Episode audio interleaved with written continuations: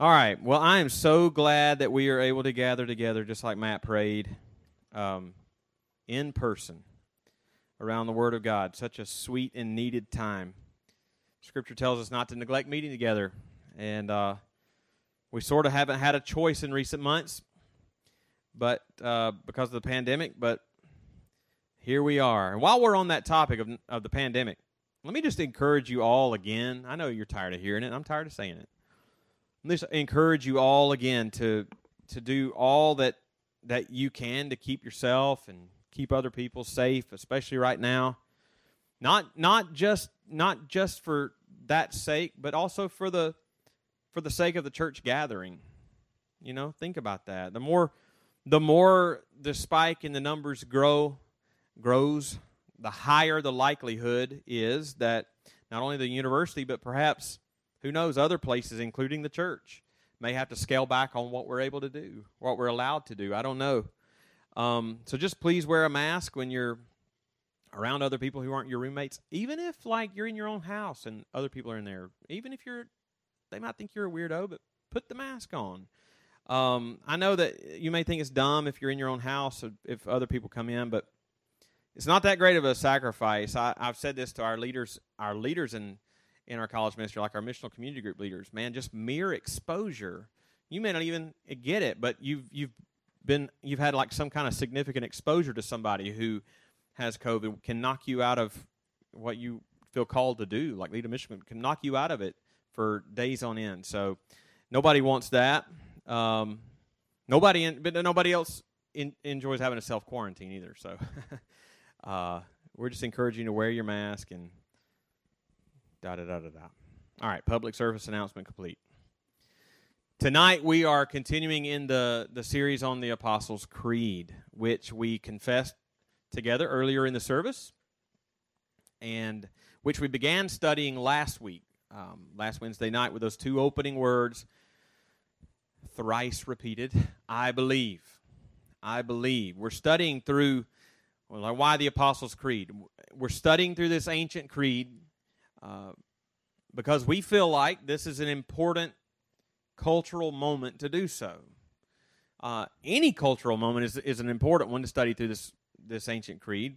Uh, just as in any any culture and any time is always trying to carry it, carry you downstream with it, and carry your loves and your allegiances with it, away from Christ and away from His Word. So that's always a, a good reason to be rooted in an ancient Christian Uh, confession of faith, but especially in this cultural moment when, uh, because of the pandemic, like I've just been talking about, we've been separated and isolated, especially as a church. So when we can finally come together, we want to be uh, rooted again in who we are and remind ourselves of who we are and what does it mean to confess our faith as a Christian? What does it mean to confess our faith as a church? And not just what does it mean right now to do so, but what has it always meant? We want to do what it has always meant. We want to be in lockstep with the communion of saints that we confessed earlier, uh, which the Apostles' Creed represents. It's the oldest oldest Christian creed and confession outside the Bible itself.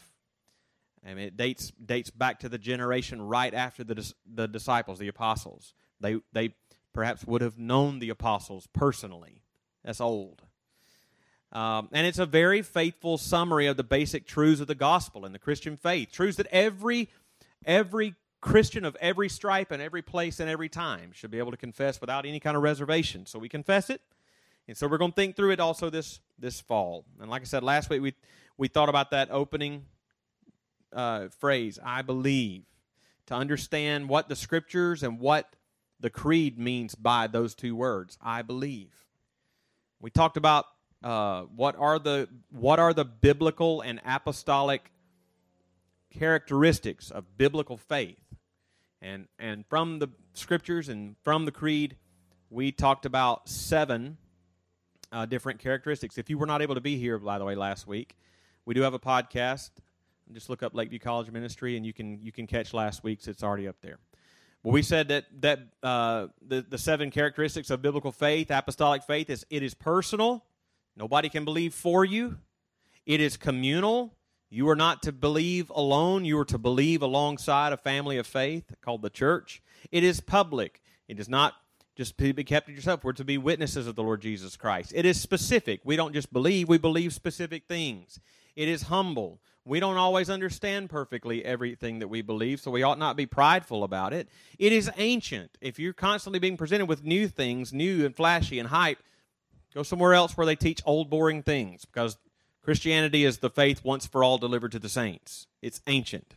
And it's Catholic with a little c, not Roman Catholic, but Catholic with a little c, meaning Uh, it's universal, worldwide. These are the things that we believe along with every Christian everywhere. These are not things that are that are denomination specific. Put it that way. Well, tonight we're coming to the first specific confession of the creed, which says, I believe in God the Father Almighty, creator of heaven and earth. That's what we want to think about tonight. That's the line. I believe in God the Father Almighty. Well, actually, commas matter. I believe in God, comma. The Father Almighty, comma, creator of heaven and earth. That's what we're going to think about.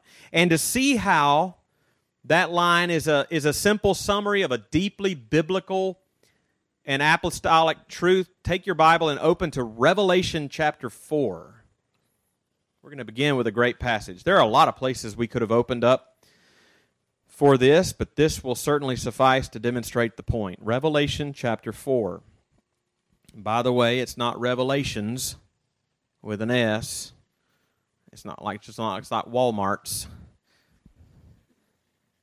or Walmarks, as some people say. It's Revelation, one Revelation.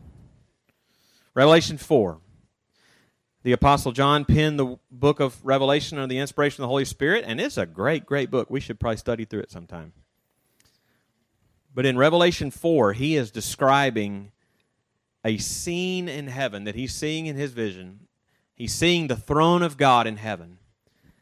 And he and, and, and around around his throne were the twenty-four elders, the twenty-four elders that, that I believe represent, they represent all of the redeemed of all time. twelve of the Old Testament, twelve of the New, all the redeemed. twenty-four elders around the throne worshiping the Lord, and the four living creatures worshiping the Lord. And here is what we begin, and we're going to begin reading in, in, in uh, verse eight and read to the end of the chapter. And the four living creatures, each of them with six wings, are full of eyes all around and within. What a fun book. And day and night, they never cease to say, Holy, holy, holy is the Lord God Almighty, who was and who is and is to come. And whenever the living creatures give glory and honor and thanks to him who is seated on the throne, who lives forever and ever, the twenty-four elders fall down before him who is seated on the throne and worship him who lives forever and ever. And they cast their crowns before the throne, saying, Worthy are you, our Lord and God, to receive glory and honor and power. Why? For you created all things, and by your will they existed and were created. Well, um, that's a good passage. Let's pray, and then we'll ask God's blessing over the rest of our time. Father, we cry out with, with the twenty-four elders. We cry out with the four living creatures. We cry out with all the redeemed. Holy, holy, holy are you. And you are worthy to be praised and worthy of all honor and glory and majesty and power, because, as it says, you created all things. By your will they were created and exist. That is the truth that we're going to think about tonight, Lord. We believe in God, the Father Almighty, creator of heaven and earth.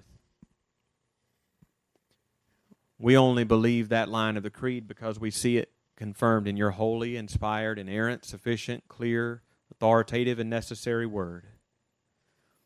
What we just read there is true in every way. So would, as we as we think about the Scriptures, as we think about scriptural truth tonight, would you give us eyes to see the truth, give us minds to understand it, give us hearts to embrace and love what we uh, know to be true? Would you give us wills to obey whatever it is you call us to do? Give us all ears to hear. Would you give me the help that I need to teach? In Jesus' name, amen. All right, so even though that passage in Revelation doesn't specifically refer to the Lord as Father, that we're thinking about tonight, um, there are scores of other passages that do, by the way, and and it is here that we do confess um, that He is the Creator of all that it, that that is, all that exists in heaven and earth. So that's what we're going to think about tonight. I believe in God, the Father Almighty, Creator of heaven and earth, and I. Uh, What kind of confession is that? What what what can we learn from it? That simple line, um, and I think we could spend a long a long time on on this line. But I want to suggest three things that characterize it. Three things that characterize this confession that it it's important for right now. One, first, this confession is reasonable. It is reasonable. This is something that was true then, it's true now. When you confess, I believe in God, the Father Almighty, Creator of heaven and earth, that is a reasonable confession. I don't care who you're talking to and how they might make you feel or want to make you feel because you believe that. It's reasonable that you believe it. We're going to talk about that. Second, this, this confession is, and I, I, I made up a word here, revelational. Revelational. It communicates, though. If you know, meaning what I mean by that made up word, that this confession is nothing more than a description of of God that we find comes straight out of the Bible. It comes straight out of Revelation. It's not a it's not saying anything that Scripture itself doesn't say. In other words, what is con, what is what is confessed in the Apostles' Creed about God the Father here is not the figment of someone's imagination. It is it is deeply rooted in God's own revelation of Himself in Scripture. It's revelational. It's reasonable. It's revelational. Thirdly, the confession is relational. Relational, especially when we confess, I believe in God, the Father Almighty. That's where we're going. So let's start at the beginning and think first about how this confession of belief in God the Father Almighty is reasonable. Reasonable. It is it is not always uncontroversial today to stand anywhere and say, I believe in God, the Father Almighty, Creator of heaven and earth. I mean, almost every word of that is controversial in some way in our present circumstance. I believe in God. That's controversial in some circles. The Father, that's controversial. Almighty. When you start talking about power structures and stuff, that's controversial. Creator of heaven and earth, that's certainly controversial. I mean, every every little word of that is the very idea of God. I mean, just um, and and and the fact that He created all this, and we ourselves are His are His creation, and therefore owe Him a lead. That's all so controversial. But if we're honest, this this problem isn't unique to us. Um. This would have been unfashionable to confess even in the second century, in the first century. Today, it, it may be unfashionable to confess faith in God at all, but the early days of the Apostles' Creed, it would have been unfashionable and even dangerous to confess faith in just one God, right? They were polytheistic. They lived in a poly... And it was... It was unfashionable and, and dangerous for them just to say, I don't believe in your gods, I believe in that there is just one. Right? Because in the days of the Roman Empire, Caesar was worshipped as God, and there was a whole pantheon of Greco-Roman gods that they would have worshipped and sacrificed to, and they were very deeply interwoven into society, and there were and the socially acceptable practices around them in the society.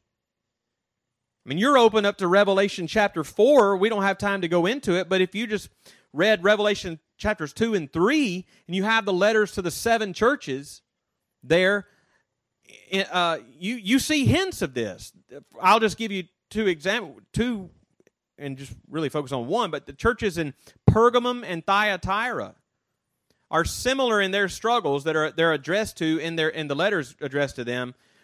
Uh, both accurately described as they were compromising their faith, uh, They and but they compromised their faith, those two churches, for similar reasons, though in different degrees. Both churches, in Pergamum and Thyatira, were being tempted to compromise their commitment to Christ and their obedience to Him because of social and economic pressure. Why did they have that? In Pergamum, for example, I'll zoom in there. In Pergamum, was it, it was a, that ancient city was a city that was known for its deep devotion and love for Caesar and the Roman Empire. And the believers in that city were being tempted to pay homage to Caesar and even participate in pagan practices and rituals to other gods, uh, or else be discriminated against in, in society. And they and if they were if they made their livelihood at home, if they didn't participate in these things, and they made certain goods that they depended on people to buy in order to live, they would not buy from these people unless they participated in those rituals. Or I would be barred from buying from someone else. I would be stigmatized because I refused to, to, to recognize other gods, confessing this one God. So what an early believer, when an early believer stood and confessed, I believe in God, singular, it was a socially unfashionable and potentially dangerous thing to confess. So this confession is not a new struggle to us. It's always been hard. Scriptural truth, truth always cuts against the cultural grain. It's just for us, it's for different reasons. We live in an increasingly secular society um, that is losing every vestige of, of, a, of a Christian view of God that it ever had it, if ever had it. I mean, in certain pockets, I mean, you, certain pockets of the university, certain pockets in a lot of places, Uh, it's a culture that mocks the very idea of belief in God at all, especially the Christian God. In academic circles like Auburn University, belief belief in God can be ridiculed. I mean, I I faced it as a student in Auburn four hundred years ago. Um, I mean, faith faith in God, belief in God can be mocked as as. the most inane belief a person could have. Make you, make you worthy of someone's suspicion or even disdain. From ancient times until now, the simple confession, I believe in God, has always been a rationally questionable uh, belief to the larger society. We need to reaffirm for us today that this This confession, when we say, I believe in God, is not merely biblical, which it is, it is also reasonable. And you don't have to feel like you are a fool for saying you believe in God, the Christian God even.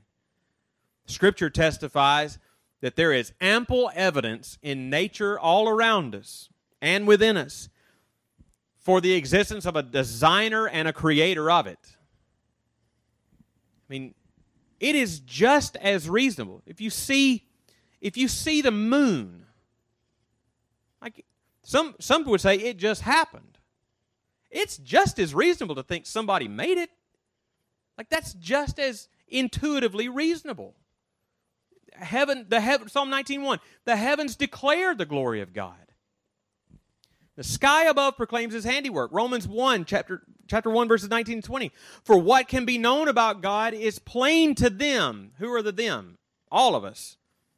Because God has shown it to them. How? For His invisible attributes, namely His eternal power, His divine nature, have been clearly perceived.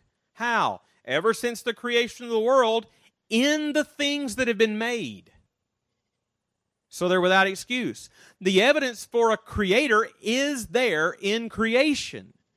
So it is not unreasonable. It is not unreasonable for someone to presuppose that God exists and that He's the creator of all this that we see. That is intricate. That is mind-blowing. Someone might disagree with your presuppositions, but they're not irrational presuppositions. Right?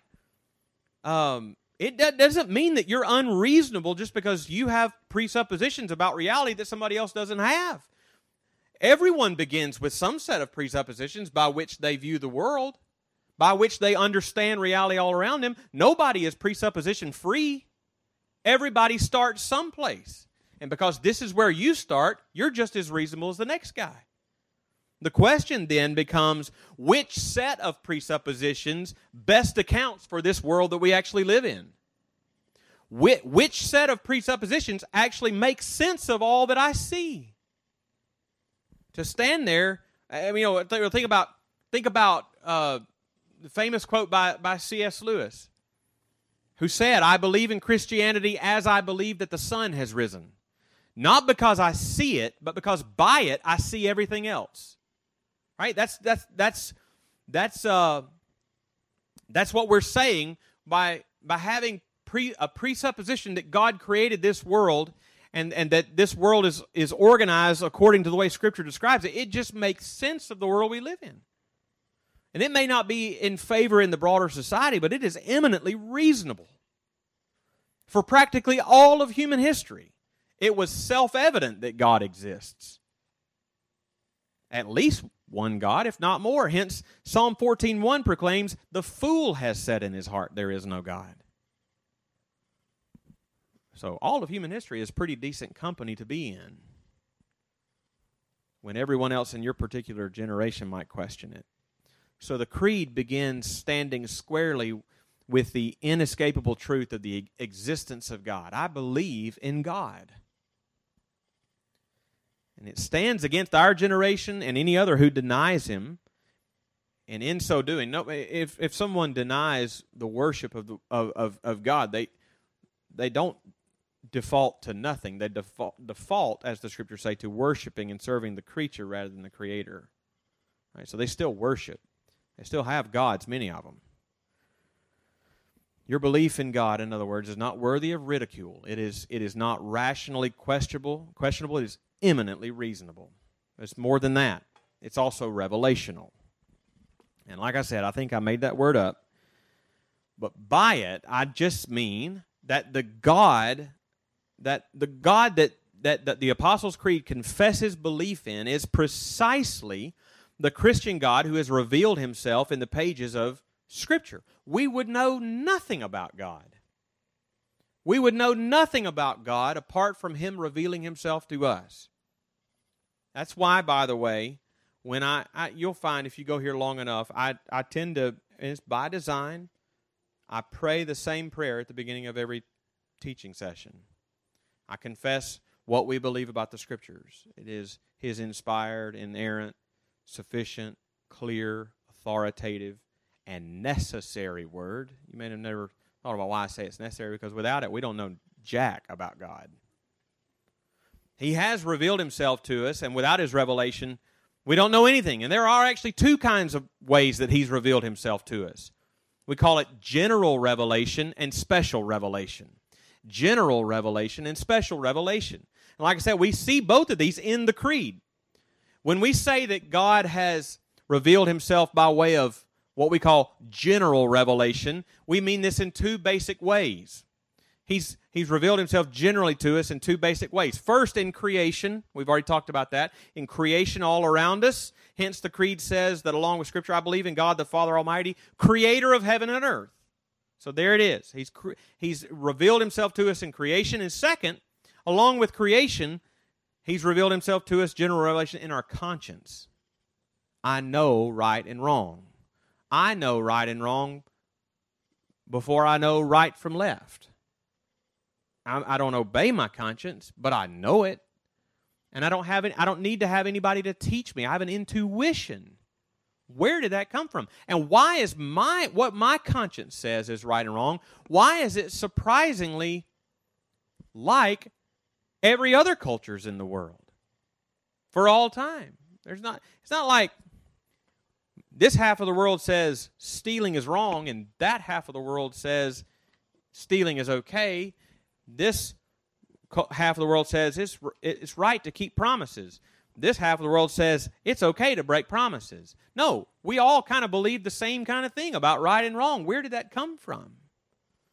God put that in our hearts. He instilled his, his righteous character, the notion of it, in our own conscience. So generally speaking, from God's revelation around us in creation, and in our consciences within us, he's constantly testifying to us that he is, that he is, and, and what he is like. Creation says, I am. Conscience says, this is what I'm like. But, but general revelation is called general revelation for a reason. Creation and conscience can only tell you so much, right? The sun, moon, and the stars out there and the irreducible complexity of parts of my body and yours, it can tell us that God is powerful, that he is wise, but it can't tell us his name. Right? It can't, it can't tell us his will. It can only tell us so much. It's general revelation. So the Lord in his mercy revealed himself to us also in what we call special revelation, which means primarily the words of Scripture, but also most supremely in the coming of Christ, who is God with us. In Christ and in the Scriptures that lead us to him, we know vastly more about God than anything we can learn of him in in in in uh, creation and in conscience. In fact, we need the Scriptures to be able to understand general revelation properly, because without the Scriptures, even though it is eminently reasonable, when I look at the, the moon, even though it is eminently reasonable for me to look at the moon and say, somebody made that,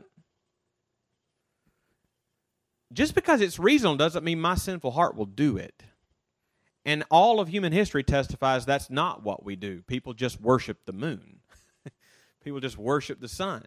We do the wrong things with it. We need Scripture. We need special revelation to read creation rightly. I need Psalm fourteen one to tell me the heavens declare the glory of God. I need that. The Apostles' Creed also hints at at this understanding of God's revelation, special revelation, when it not only affirms that he's creator of heaven and earth, which we know from Scripture, but also when it affirms that we believe in God the Father Almighty. The Father Almighty. In that one phrase, I believe in God, comma, the Father Almighty. In that one phrase, it is revealed who specifically he is, the Father. And think about that. In that one designation of God, Father, he's Father, immediately that implies some kind of plurality within the unity of God. Does it not? Like, because a father presumes a son. You can't have one without the other. So the Trinitarian nature of God is already revealed here in the word Father. But not just who he is, but also it begins to reveal some of what he is like when it affirms he's the Father Almighty. God is, what does it mean to say God is almighty? Another, another fancy theological word for that is he is omnipotent. Omnipotent. What does that mean? It means he is able to perform anything that is consistent with his nature as God. He is able to do anything that is consistent with his nature as God. Genesis eighteen fourteen, is anything too hard for the Lord? Implied, no. Jesus said, Matthew nineteen twenty-six, Jesus looked at them and said, with man this is impossible, but with God all things are possible. We're told in Scripture there are things that God cannot do. For example, he cannot lie. He cannot die. But the fact that he cannot die or lie makes his power greater, not less. So we're told that he's almighty. And as we've already alluded to, the fact that it, the fact that the confession affirms that he is creator of heaven and earth, just to confess that, just to confess that this God is creator of heaven and earth, when you have eyes to see and look around at heaven and earth, that already testifies to a whole host of other attributes of God that are true. If it is true that he created that, then I know a lot of other things just by virtue of that about him. He is wise. He is good. He is, there are there is beauty in the world, so he is beautiful. He is kind. He ter- this, this, this had a beginning, so he must be eternal. He's self-sufficient, and on and on and on it goes. Just to confirm, affirm that he's almighty and he created heaven and earth tells me a whole lot more about him. When we stand and confess with the Apostles' Creed, I believe in God the Father Almighty, creator of heaven and earth, we are confessing something that is completely reasonable. I don't care what anybody says. We're also confessing that something that is completely rooted in the Scriptures and God's specific and special revelation of himself. We only want to confess our to believe things about God that he's told us about himself. If left to our, John Calvin said, our, our minds, if left to themselves, are a factory of idols. And we will, we will create a God after our own imagination if we don't keep coming back to the Scriptures. There's one more characteristic to this first line of the confession. It's not just reasonable, it's not revelational. At the heart of it, it is relational. Relational. Think of the think of how it's worded. I believe. I believe in God the Father Almighty. Yes, God exists eternal, apart from creation, as Father, Son, and Holy Spirit. He is that even when I'm not here. He is Father, Son, and Holy Spirit from all eternity, will be from all for all eternity. But to confess with the creed, to confess our faith in him, I believe. I believe in God the Father Almighty. That implies my relationship with him, not just as Father, but my Father. Like Psalm eight begins, O Lord, our Lord, how majestic is your name in all the earth. Yes, he is Lord. O Lord, he is Lord, whose name is majestic in all the earth, but by faith and by his gracious choosing, he is also our Lord. O Lord, our Lord. Just like God is eternally Father to God the Son, Jesus taught us who believe to pray, Our Father in heaven, hallowed be your name. So to confess the opening words of the creed, we're not just confessing something true about who he is, we're, we're confessing something that is true of our relationship to him. And the Scripture has a lot to say about that. Jesus is the Son of God. He is God the Son. So Jesus, as God the Son, stands, he, he relates to God the Father in a unique way that we cannot and do not. But the promise of the gospel is that by faith in Jesus Christ, we are graciously adopted as sons of God. He adopts us as his sons. And now, through adoption, he is our Father. And in Christ, we have all the blessings that he has earned for us in his life and his death and his resurrection, which we'll say more about as we move through the, through the creed. By faith, we are all sons of God, having God as our Father. And that may sound funny if you're a girl. But I will say to you, even if you're a girl, you are a proud son of your heavenly Father. Because even if it's a girl, that's a truth that you need to embrace in, in Scripture. Because it's not talking about your gender. It's talking about your place of privilege. It's talking about your privilege. It is simply a fact of the ancient world. Can't change it. It just is. And God spoke to us in, in cultural ways. It, it's simply a fact of the ancient world that in that culture, the sons received all the inheritance. The daughters got nothing. Okay? The sons got it all. But in the, in the graciousness of our God in the gospel, by faith in Jesus Christ, he extends the privilege of, of sons to all who believe in Christ. Just like Galatians three twenty-eight says, now there is neither Jew nor Greek, there is neither slave nor free, there is no male nor female, for you are all one in Christ Jesus. That is not saying that those distinctions don't exist in the world and that male and female aren't a real thing. They are just saying they don't factor in your standing before God. They don't factor. I mean, a slave factors just as highly as a free man. A Jew just as much as a Greek. A man just as much as a woman. All are level in Christ.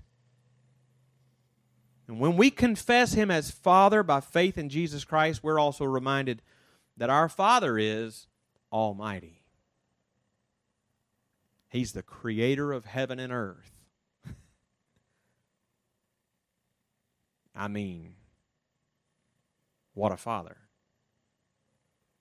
And therefore, because my Father, who has adopted me as a son in His family, and because He is Almighty and the creator of heaven and earth, He, not only does He desire good things for me, not only does He desire good things for you, because He's your Father,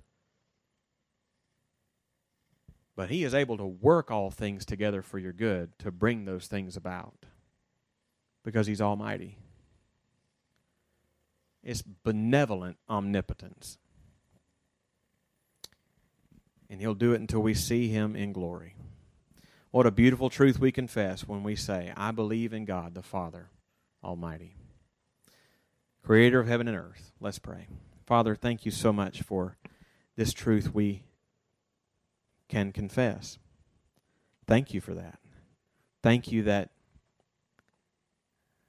that you that, that the church down through the ages have have affirmed this, that that You have preserved a faithful church throughout the the centuries and the millennia, so that even to this very day we can look at this ancient creed that's rooted so deeply in the Holy Scriptures to confess the same thing as our brothers and sisters two thousand years ago.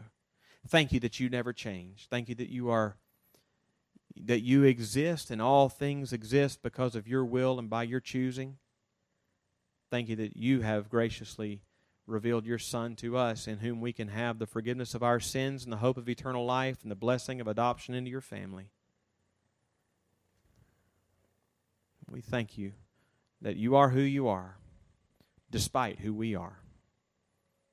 In Jesus' name, amen.